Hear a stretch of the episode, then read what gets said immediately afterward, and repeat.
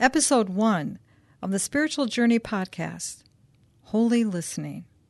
Let's start at the very beginning because it's a very good place to start.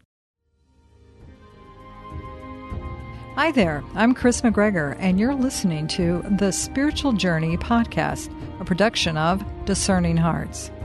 With a discerning heart and a broken foot, join me as we ascend the mountain, cross the desert, and seek to survive the storms and earthquakes and fires, which are a part of the many challenges in our quest in the spiritual life to do whatever He tells us. O God, come to my assistance. O Lord, make haste to help me. Hello, everyone. I'm Kris McGregor, and I am humbled and blessed to have you with me for this very first episode of the Spiritual Journey podcast. I should let you know right up front this is not going to necessarily be a systematic approach to the spiritual life.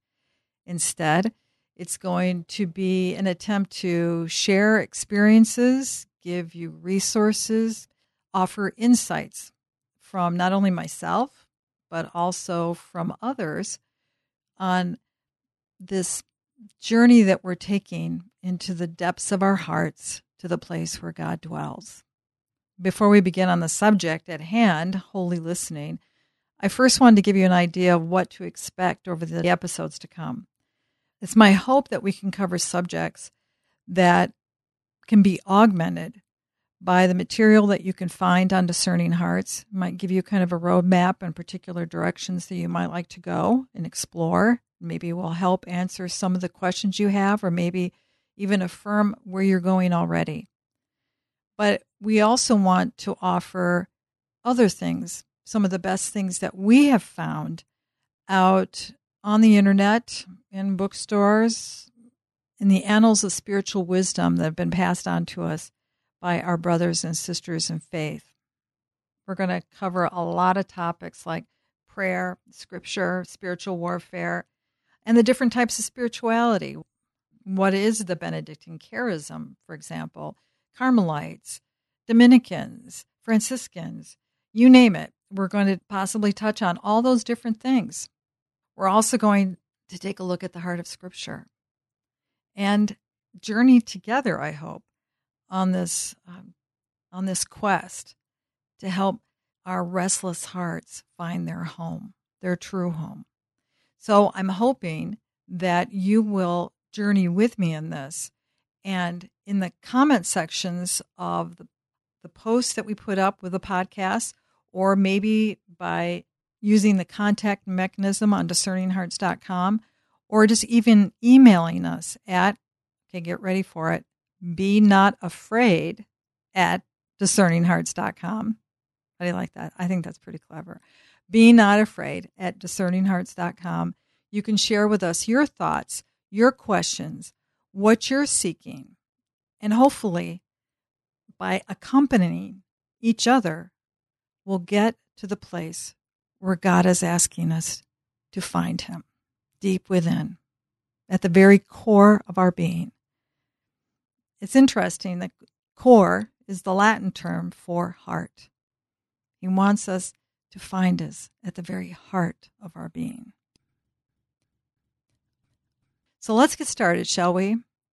This topic of holy listening, which is episode one, will probably actually extend over several episodes because it's going to take us into the heart of Lectio Divina. But I mean, in a bigger, grander scale, as opposed to just the uh, programmatic type of resuscitation that it appears out there in a holy attempt, I'm sure, to try to foster holy listening. But there is so much more to cover in this particular area. In this episode, I want to hit on appreciating the presence of God in the Word, capital W. Also, the challenge of truly listening to the voice of God. In the third segment of this podcast, I will be giving you practical helps to be able to get started. And then that should kind of feed you, I hope, until the next episode. So let's begin. Recently, I had the opportunity to study at San Anselmo's, the Benedictine Pontifical College located on the Aventine Hill in Rome. I'm taking a course in spiritual accompaniment. There was a teaching there that was such an aha moment for me that I had to share it with you right off the bat because it, it was a paradigm shifter in how I approach everything. And so I wanted to pass that on to you. Now, when I talk about aha moments, it's those kind of moments when I knew it, but I didn't know I knew it. How's that? And it came at actually the very last class that we were taking. Father Fernando, who is an abbot from a Benedictine monastery in Argentina and is now teaching at the Pontifical College. He taught us about the importance of the Psalms and that the Psalms teach us how to listen to God. Now, if you can bear with me, I'm going to give you a little bit of background information. If I if I go back and I really admit it, I've had a hard time listening to God. Even though I've been here I am helming this ministry of outreach called Discerning Hearts, which I've had the opportunity, along with you, to listen to the teachings of some of the great spiritual masters of our day. I mean, whether it's Father Timothy Gallagher, Anthony Lilles, and uh, so many others. You've been there, you've been to the site, you know. I have struggled with trying to just listen deeply and know the voice of God. I'll be honest with you in the beginning of 2018, I was praying in adoration before the Blessed Sacrament. I was all alone. And I was having a heck of a time trying to focus. Throughout all of 2017, it seemed as though I had experienced some extraordinary spiritual things. And I'm not talking about anything as fancy as locutions or any of that type of stuff, but moments and events in my life that were very grace filled. I've had some huge challenges that would knock me off the track every now and then. And trying to figure that all out and asking God, what do you want of me? What are you teaching me in this moment? What are you trying to tell me? It, it, it was such a struggle.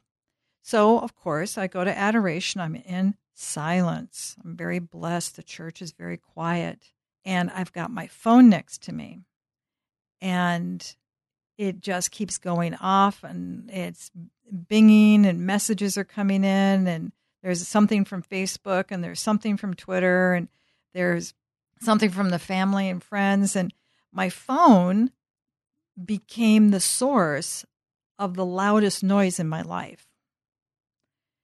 And as I'm sitting there in adoration with this phone, of course I put it on silence. All it did was vibrate then. But then I kept telling myself, oh no, I can't turn that off. Because what if there's an emergency? What if something happens? What if the website goes down? What are the all what ifs? So as it's sitting there and it's vibrating away on the wood pew, I cry out to the Lord. I say, How what am I supposed to do?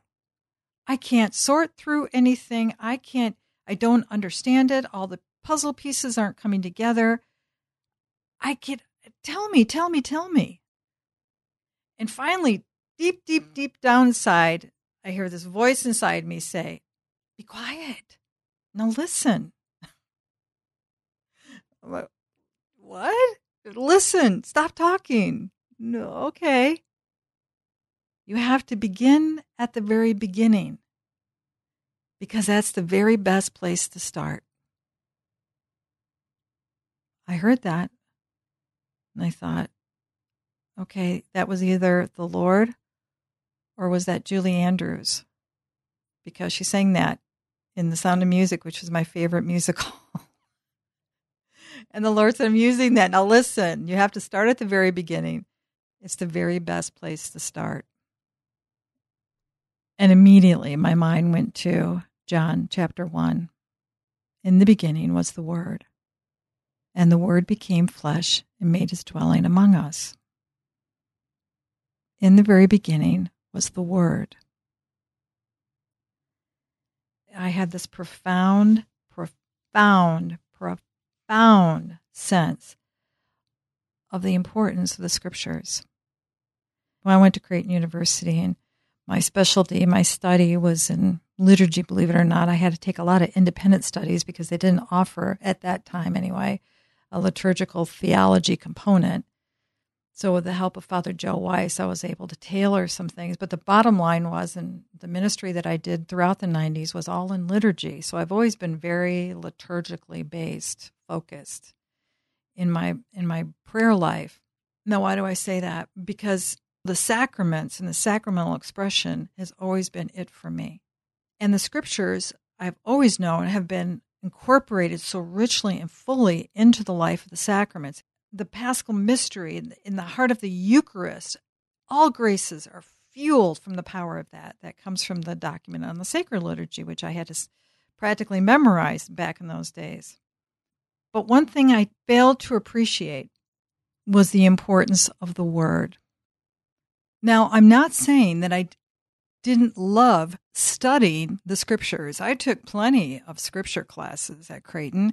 I taught elements of the scriptures. The scriptures, the works in the Bible were very much something I could grasp in my intellect. I understood all the different forms, I understood the varying aspects, the degrees in which we interpret the scriptures and and how they can be presented to us. So don't get me wrong, I understood in my head the scriptures, but I I never I don't think I made that connection of its importance as a presence. And I'll elaborate on that. Now, I can't say in that moment, sitting in adoration, hearing the song from the sound of music, the Do Re Mi song from the sound of music, that I was hearing it at that moment, that I fully appreciated it. But in that kernel, in that moment, I could also feel this movement of the Spirit. I have to say, I really believe it was Jesus speaking to me within the depths of my heart, saying, Take me with you. Take the word with you wherever you go. Take it with you. Anytime you take your phone, take me with you. And I thought, okay, that sounds good. And he said, no, you're not hearing me. You're not listening. Take me with you wherever you take your phone. Well, I have you. I have the scriptures on my phone. No, that's in the phone next to all the other buttons. I realized the spirit was moving me was to actually physically carry the scriptures with me, that I needed to carry the word, the vessel, the literal tabernacle that contained the word with me wherever I would go. Now, don't forget, I'm sitting in adoration. I'm sitting before the tabernacle of the Blessed Sacrament, which I truly believe is the full presence of Jesus right there. Heaven's right there. And I'm praying before the tabernacle, which contains the Blessed Sacrament. And now I'm being asked in a very real way to carry the tabernacle, which carries the Word, with me out there. And I sat there in adoration. I thought, oh my gosh, seriously? You're really asking me to do that? Mm-hmm. Yeah. Try it. Just try me in this. I'm really going to carry a Bible with me wherever I go. Okay, it's not enough that I have a crucifix around my neck and I have a rosary around my wrist because if I do this, people I know are going to think I'm crazy. My friends and my family are now going to really think that I'm a religious fanatic, that I'm over the top, but then, aren't I supposed to be a fool for Christ? And really, what do I care what other people think? As long as I'm faithful to do whatever He tells me. And so that became a discipline for me. Now, I'm not suggesting that other people do this. I just know that this was something I needed to do. I had to do it. So I went home. I knew I had a smaller Bible and those compact ones, uh, and I carried it with me wherever I went. Anytime I took my phone, you know, I, I couldn't just put it in my purse. I know this. Some people out there. This is what happens when you have a movement of the spirit. I mean, this was for me. This was a conviction on my heart. I couldn't just put it in my purse. I had to physically carry it where with my phone because believe it or not, I don't carry a purse. I've gotten to the point where I could not stand having that bag around my neck that was just like Mary Poppins' bag, quite honestly. I mean, it was like you would open up my old purse and go into it, and there was so much stuff. I could go on a trip for a week and I'd be okay because of all the stuff that was in my purse. So I stopped carrying one. I had a clutch but I made sure it was one that could carry my phone. So when I have to carry the scriptures with me, I have to make an effort. I carry it with the clutch because it won't fit in there. What I began to realize, which was really sad, is that I was carrying my phone. If it wasn't in the clutch, I was carrying my phone everywhere I went, every room in the house everywhere I went, the phone went because I had to have that communication, that connection with the world. I couldn't break it. Next to the bedstand before I went to sleep, into the kitchen if I'm cooking food. Even when I'm sitting in a room watching television, I got to have the phone there. If I'm in a group of friends talking, I've got to have my connection. I got to have my fix. I got to have my connection to the world. And so, what Christ is asking me in that moment take me with you wherever you take that phone, because that phone became an extension and a connection to the world. And that Bible became the connection to Him. my communication with the world, for me, for Kris McGregor, I needed to have at the very least an equal connection to him. And the way he speaks would speak to me literally to bust through all of that, that addiction, was with those words. With him, the creator the word.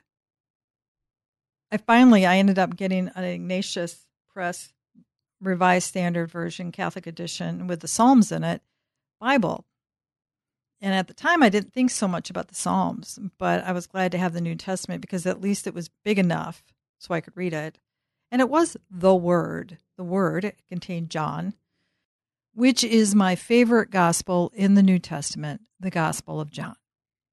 I like the Psalms but they didn't speak to me like the Gospels and the teachings that come in the entirety of the whole New Testament, quite honestly. So I carry this Bible along with my phone wherever I go. If I go into the kitchen with my phone, the Bible goes with me.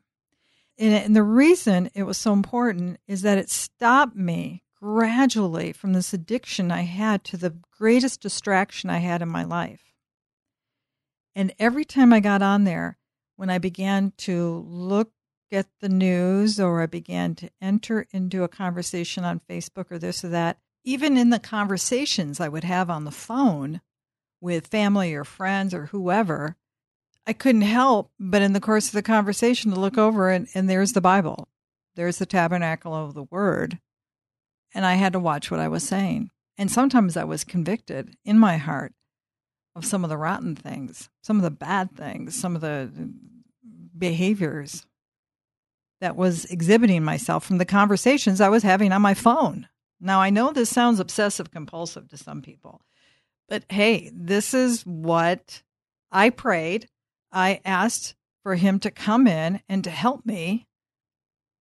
And this was the solution. I truly believe, and I even spoke about this with my spiritual director. I believe that this is the solution that God presented before me in this moment. I'm not wearing a hair shirt. I'm not wearing anything strange. I'm just carrying a copy of the New Testament with the Psalms around with me wherever I go. That's not so bad. Christ, He, was visually very apparent to me. He was right there. The Word was right there. And interiorly, I had to stop myself from saying certain things, from acting certain ways, to going into certain places. I mean, you can't really go into a place that serves adult beverages, bar, and plop down your phone and your Bible and feel good about entering into the kind of conversations that I had been partaking in with others that weren't very holy. Not with the presence. I mean, for me, this Bible I'm carrying became the very presence, the tabernacle, the living presence of the Word, capital W, the one that created the heavens and the earth. It made me put the phone aside sometimes. I wasn't carrying it um, with me into every single room of the house. It made me very aware of the omnipresence of God in my life. And it took time. It was a gradual type of thing. And for me, I got to a point where I would begin to walk around with the Bible, with the Word, and I would leave the phone there. I would leave the phone aside. And in the months that have followed this, I found myself getting rid of tons of apps that I thought I had to have, but I don't need it so much anymore. But I found that I cannot live without having the word with me everywhere. It's not just about a book, but it, it's about God's presence, always willing to communicate to me, always wanting to be heard, always wanting to teach, always wanting to love me through no matter what I was encountering in that moment. I'm not just a Bible Christian. I'm a word Christian. That's who I am. I'm a word Christian. The word the word we also know is Jesus Christ. He always points me to the Father. I began to listen.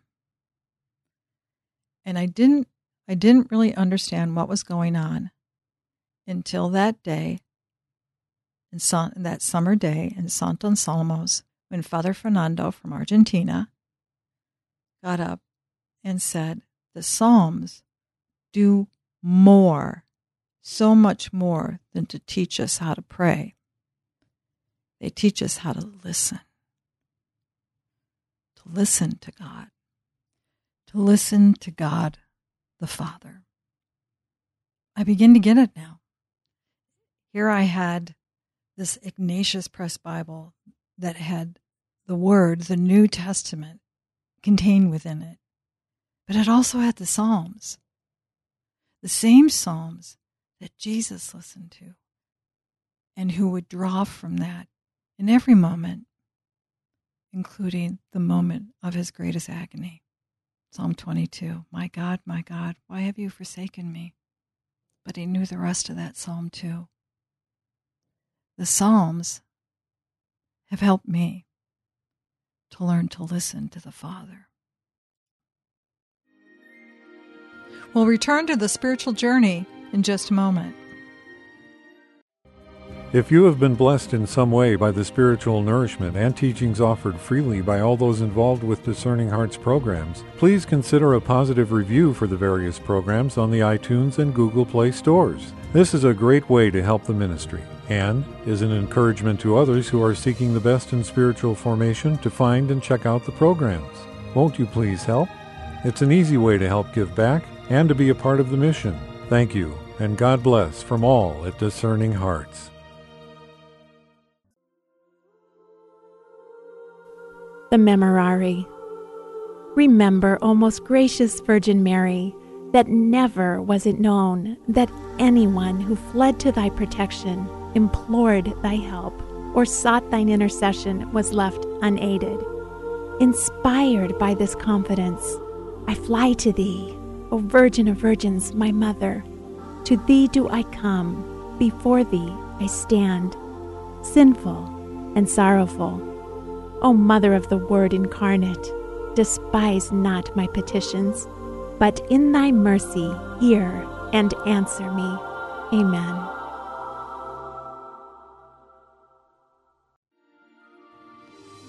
We now return to the spiritual journey. Welcome back, everyone. Now, in full disclosure, you should know that both my husband and myself, my husband Bruce, and I are oblates of St. Benedict. I cannot tell you what a gift that has been both for him and for me.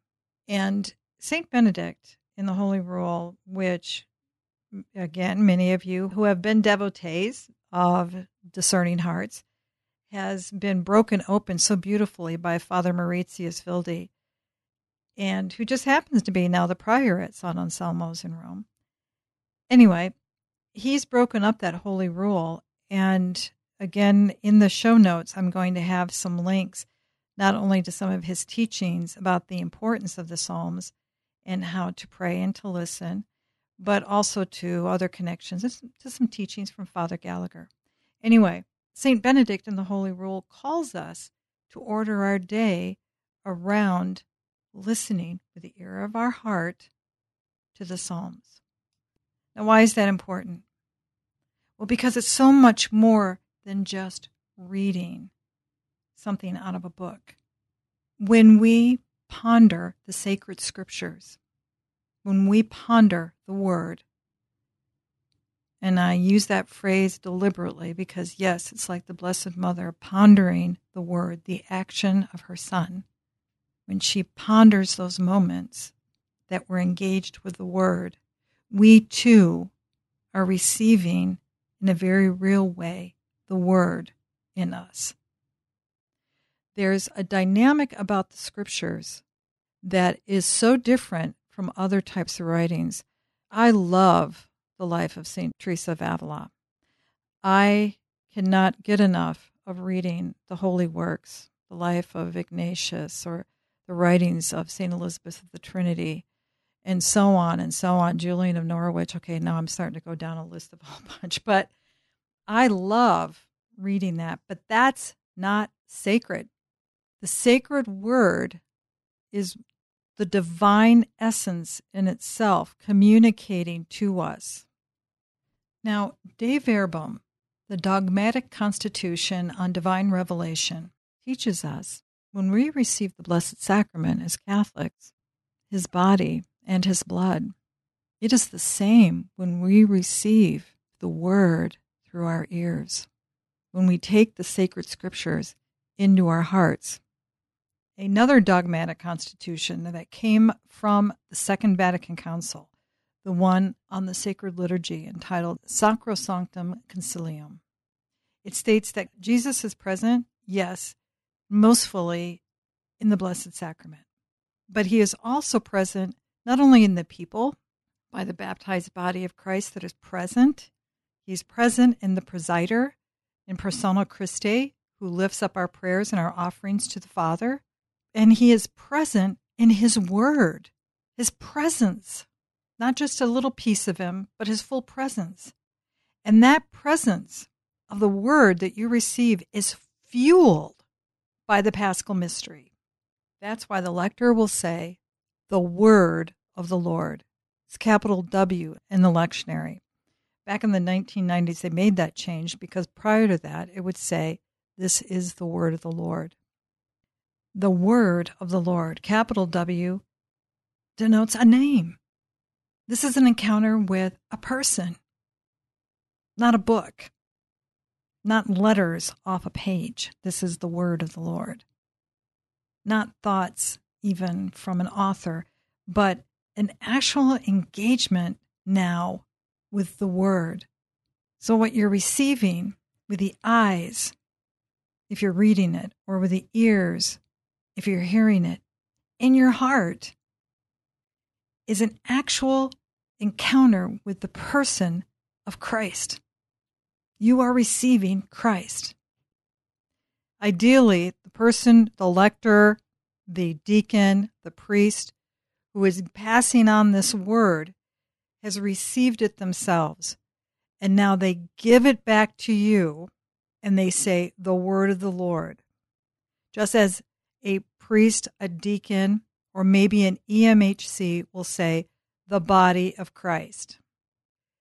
During the liturgy of the word, we will be receiving a communication, a communion with Him through the Word, capital W, the person, into our own hearts, into our own particular situation.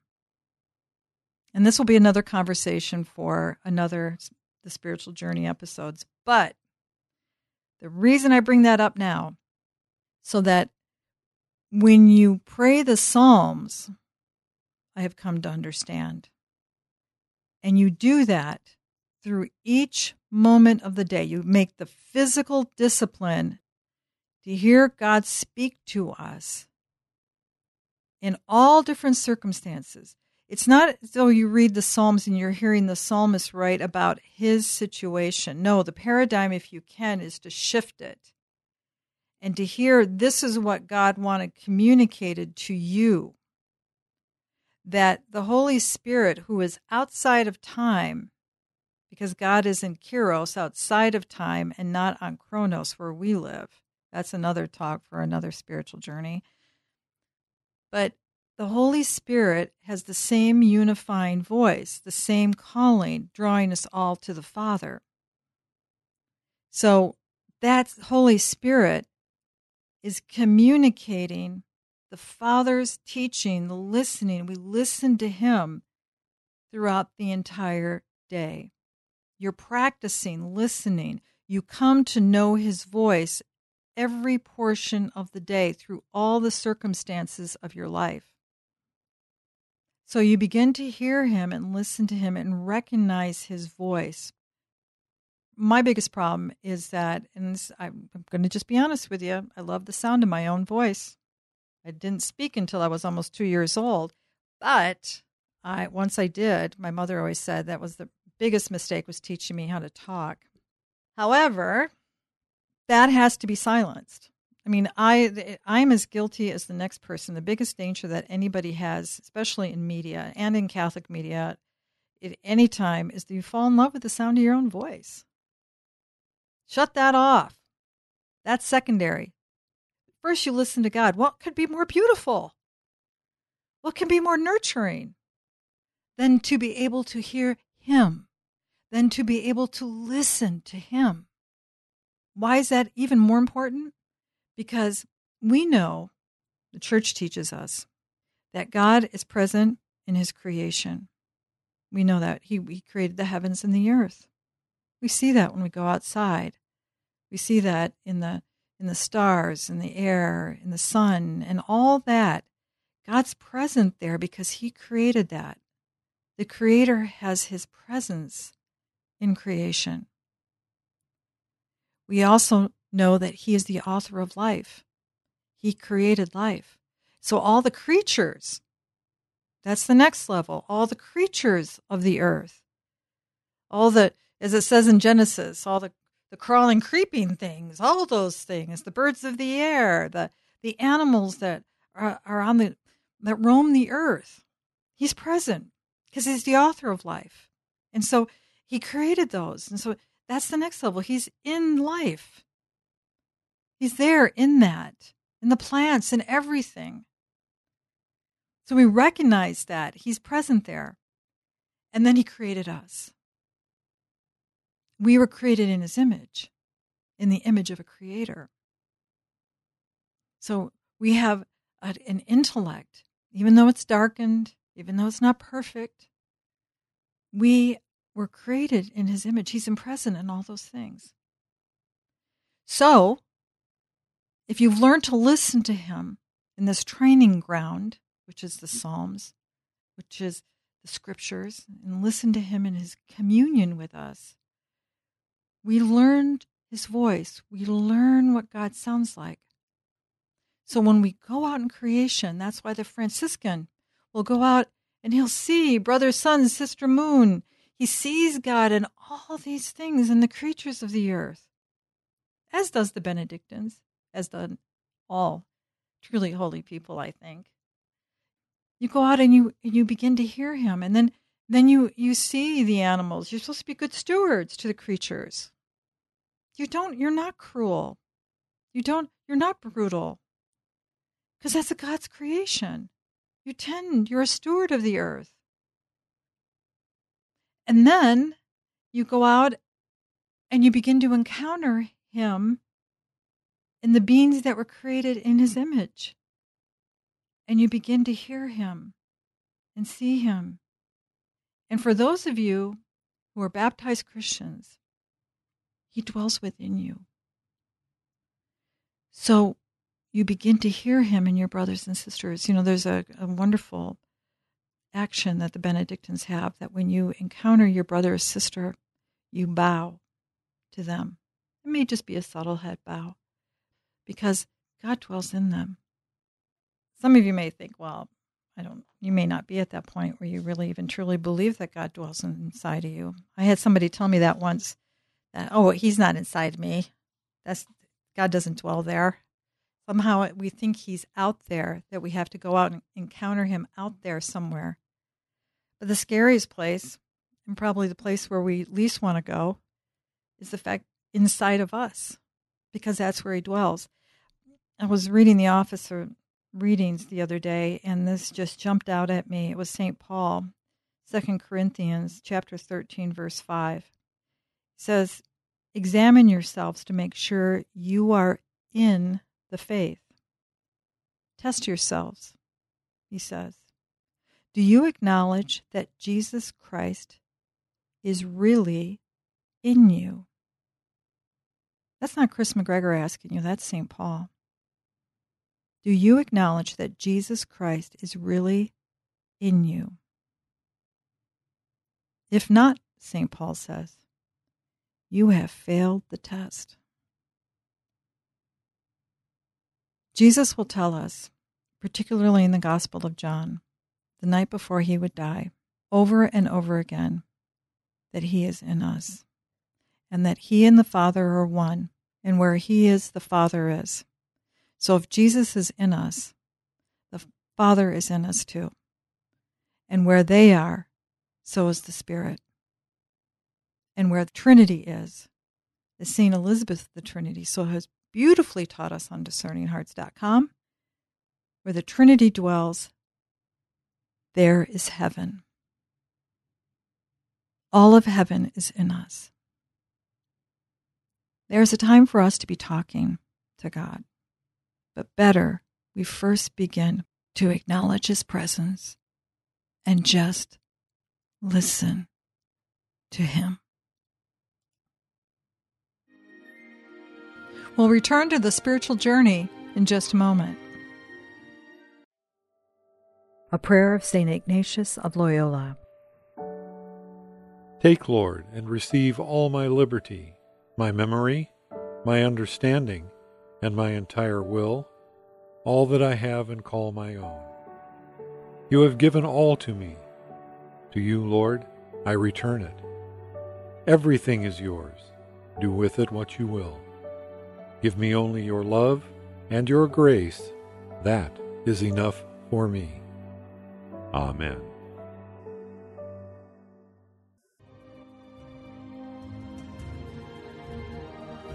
Did you know that you can obtain a free app which contains all your favorite Discerning Hearts programs? Father Timothy Gallagher, Dr. Anthony Lilles, Archbishop George Lucas, Father Mauritius Wilde, and so many more, including episodes from Inside the Pages, can be obtained on the Discerning Hearts free app. This also includes all the novenas and devotionals and prayers, including the Holy Rosary and Stations of the Cross, the Chaplet of St. Michael, and the Seven Sorrows of Our Lady, all available on the Discerning Hearts free app. Visit the iTunes and Google Play app stores to obtain your free Discerning Hearts app today.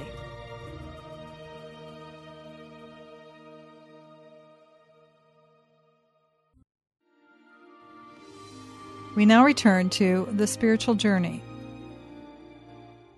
In this final shorter segment, because we went long in the beginning, we're going to practice a little bit of what we just talked about.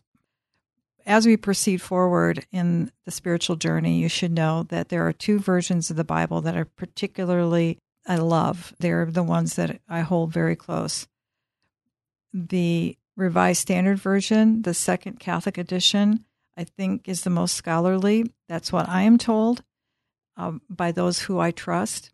And you should know, as a as a Catholic, I always make sure that whatever translation I use has been approved by those scholars commissioned by my church, my faith community, as worthy of being able to do those translations. So the Revised Standard Version, the Second Catholic Edition, just for me, is the one I love. Also, the Jerusalem Bible. Now, that is the Bible that, oh, I love the Jerusalem Bible. I go to that when I am called to pray the Psalms. And I will go back in its notes and its connections. There's so many things that I just love. It's the one that Mother Angelica, you would see, use during her program. She'd have this big, beautiful Bible that she held, and it was a copy of the Jerusalem Bible. Again, because it's been approved by the Catholic Church. For me, that's enough. I'll I'll use that. For you, there might be other versions of the Bible out there that have been accurately translated and approved that you enjoy more, that speak to you more. And if you choose to use those, great.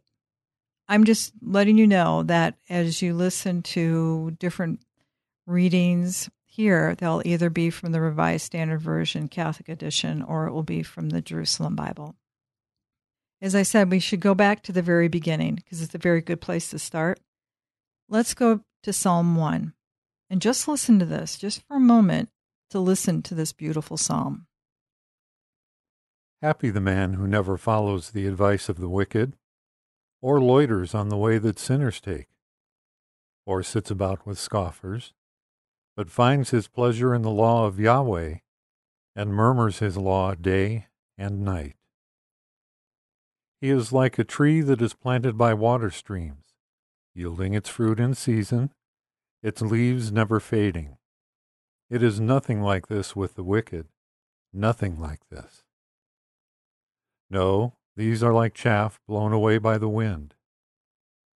The wicked will not stand firm when judgment comes nor sinners when the virtuous assemble. For Yahweh takes care of the way the virtuous go, but the way of the wicked is doomed. Okay, now when you listen to that, what do you hear the Father say? What does he say? Happy is the man who never follows the advice of the wicked, who doesn't loiter in the ways of sinners, who doesn't sit with scoffers, but he delights in the Lord. He delights being with God. You will be blessed. Don't walk in the ways of the wicked. Don't loiter. Don't hang out. Don't be with the sinners. Stay with me. Be with me. If you do, you'll be like a tree. Walk in the way of the Lord, and who murmurs his law day and night. That's from the Jerusalem Bible translation. He murmurs his law day and night. Murmuring makes it bubble up to the surface and it comes out of you. You're just always saying it. The Father, imagine the Father saying to you, if you do that, you're like a tree planted by streams of water. I mean, how wonderful is that? If you're a tree and you're by a stream, your roots will never go dry. You'll never be thirsty. You'll never be in need. He will plant you. You'll be firm. That yields its fruit in its season. Everything will happen in its time. That's the beauty of this whole the bearing of the fruit. You can't make a tree or a plant or anything bear fruit. You can set up the right conditions. You can give it light. You can give it soil. You can do give it water. You can do all the things you need to. But ultimately, whatever fruit is going to be born out of that plant, it's an outgrowth of a process, a transformation that happens deep within the plant. And every fruit is different. An apple all looks like an apple, but when you look at them all closely, they all look different. So are the things that happen within us. It's not something that we can make happen, only He can do it. We open ourselves up, and then ultimately anything that's truly good is through Him, with Him, and in Him. And He in us, and that fruit flows out of us, and we can't make it happen. We can't. But God can do incredible things if we allow Him, the Father, if we allow ourselves to be planted and loved and nurtured and fed and cared for by Him, and you avoid all these other things, the fruit that will come out of you will be the fruit that He has nurtured out of us. You can't make it happen. Think about that. You can't make yourself bear fruit. You can do a lot of good things, but just as Catherine of Siena would say, it may not be a wholly good thing. I'm sure you've seen that in your own life. There are a lot of people that run around do things they think are good, and the damage and the fruit that comes out of it is not so good. In all that he does, he prospers. Now, the Father's not talking about the prosperity gospel. Listen, the Father is saying, in all that you will do, you will prosper. You will do the will of God. It'll be a holy and a righteous goodness. It will be blessed. And don't forget, he never said, Blessed is the rich. He said, Blessed is the poor. Blessed is the meek. Blessed is the, the one who's kind, who's humble, the one who lives a virtuous life. And the Father says to us, The wicked are not so, but are like chaff which the wind drives away. That's in the Revised Standard Version. Drives away. The wind drives it away. Jerusalem Bible blows it away like a house when a tornado comes. Maybe it's like sometimes we think it's like a, a leaf being blown by the wind. I've always seen this as living in Tornado Alley in the Midwest. When the wind comes to drive it away, it's like a tornado when there's not much left. Or therefore the wicked will not stand in the judgment. The sinners, when the virtuous assemble, they can't stand being surrounded. I'm reminded of the life of St. Lawrence when the emperor told him to bring him the riches of the church, and he brought the poor, all the poor of the city, and surrounded that emperor. The legacy of that emperor, I can't even tell you who his, what his name was, but when you go to Rome, everywhere around Rome, Lawrence is remembered. Lawrence could stand and still does stand in the assembly of the virtuous. That emperor, he's dust. Who remembers him? No one remembers his name. For the Lord knows the way of the virtuous. The way of the wicked is doomed. That's from the Jerusalem Bible translation. Doomed. That's bad. Happy the man who never follows the advice of the wicked, or loiters on the way that sinners take, or sits about with scoffers, but finds his pleasure in the law of Yahweh, and murmurs his law day and night. He is like a tree that is planted by water streams, yielding its fruit in season, its leaves never fading.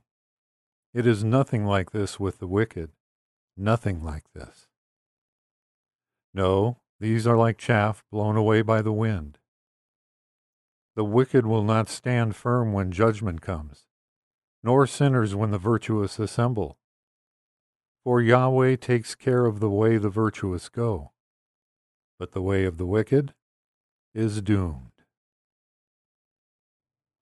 He will take care of the virtuous. He'll take care of you. Just trust Him. Just trust Him. Wow, powerful, powerful. What do you hear the Father saying to you? The spiritual journey is the one that we are all undertaking. We're questing to understand who, what, where, how, why. The one I didn't put in there was when. That answer has been given. When? The answer is right now. In this present moment, right now. He is present and He wants to lead you home. Just like for Odysseus, our Odyssey home begins right now. Right now. So let's go. In our next episode of The Spiritual Journey, we'll continue questing to acquire the disposition of holy listening. I have links for you in the show notes, including those from a podcast with Father Gallagher that we had on praying with the Psalms, uh, one with Father Mauritius Wilde. I highly recommend you get a Bible, one that you can physically hold, and not one that's just an app on your phone. I have both, or whatever, but just spend some time in the Word. Spend some time with the Psalms. Spend some time with Psalm 1 and Psalm 2 my personal favorite psalm is Psalm 27 The Lord is my light and my salvation. The key is find a psalm that speaks to your heart and stay with it for a while, rest with it for a while. I know there are folks who will jump into the scriptures and they'll try to do each mass reading each day, but then just consider this. Maybe that's not giving you a chance to let it penetrate your heart. Yes, you can penetrate your mind and you get the sense of the context of the scripture. But now it's time to let that context make that journey from your head to your heart. So sit with that word for a while, maybe a couple days. One that is my go to is the Gospel of John, chapter 1, 1 through 18. Ponder that one. Chew on it, ruminate with it, do all those things that Sister Ann Shields tells us to do just sit with it. Or maybe it's Romans chapter 8, 1 through 14. Wow, ponder that one. Just take some time with those scriptures and listen. Now, not everything on your phone is bad. There is a particular app that I absolutely love. It's Universalis. It's done out of England. And the person who has put it together has given an audio version of the Psalms that I think is exquisite. It's plain, it's simple, it's one man's voice, and it gives you a plethora of options as far as versions you can listen to. They're very much a help. I've tried using the Liturgy of the Hours, the books, and I can't keep all the ribbons straight. If you're one of those who are gifted to be able to do it, well, hallelujah, you're talented because I can't do it. or maybe I'm just dumb, but I can't do it very well anyway. Also, I'd get a copy of the Magnificat, whether online or a physical version. It's an absolute tremendous resource. Well, this is the conclusion of our first episode of The Spiritual Journey. I hope that this has been helpful for you. I want to hear from you. Please email me at be Not Afraid at discerninghearts.com. That's Be Not Afraid at discerninghearts.com. And continue, please, to access the discerninghearts.com website and the app and so many other resources we have available to you so that you can listen to the spiritual masters of the spiritual journey that we're all on. God bless you all, and I pray right now that the Father bestow upon you the blessing of knowing His presence more fully right now, today. Amen. I cannot wait to be with you again as we continue on this spiritual journey.